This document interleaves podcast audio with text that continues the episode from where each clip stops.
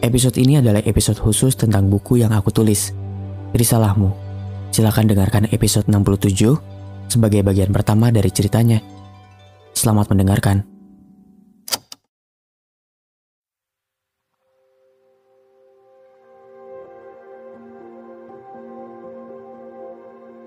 Sederhananya, manusia hanya tinggal memilih. Dengan siapa ia ingin bertahan memilih, lalu menjalani kisah dengan kasih. Menerima kurang dan lebihnya yang mungkin banyak bedanya. Seperti senja di lima sore. Indahnya sesaat, tapi warnanya banyak yang ingat. Ia dipilih untuk memberi tenang pada setiap hati yang perlu diobati. Walaupun tahu berakhir di menit yang kesekian, setiap hati menerimanya dengan senang. Dipilih, lalu dipertahankan. Seperti diriku saat ini, memilih jiwa yang mengagumkan. Setiap kalimat pedulinya rasanya memahat rasa yakin sebagai penghias tulus di setiap perhatian.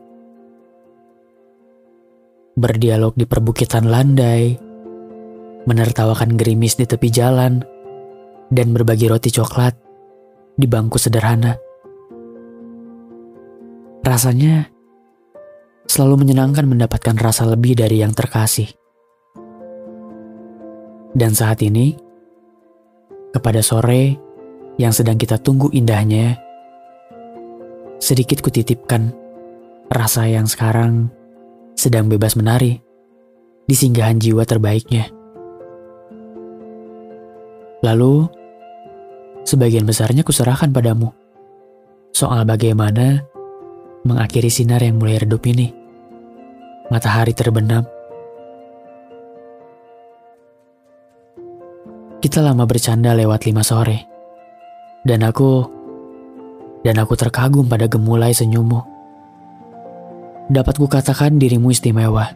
Namun, sejatinya kita ini berawal dari teman cerita yang tak biasa dengan kata rayu. Jadi, kusebut saja pujian itu dalam hati. Sambil kita menikmati penutupan upacara senja ini. Aku menghabiskan kopiku untuk kali terakhir pertemuan hari ini.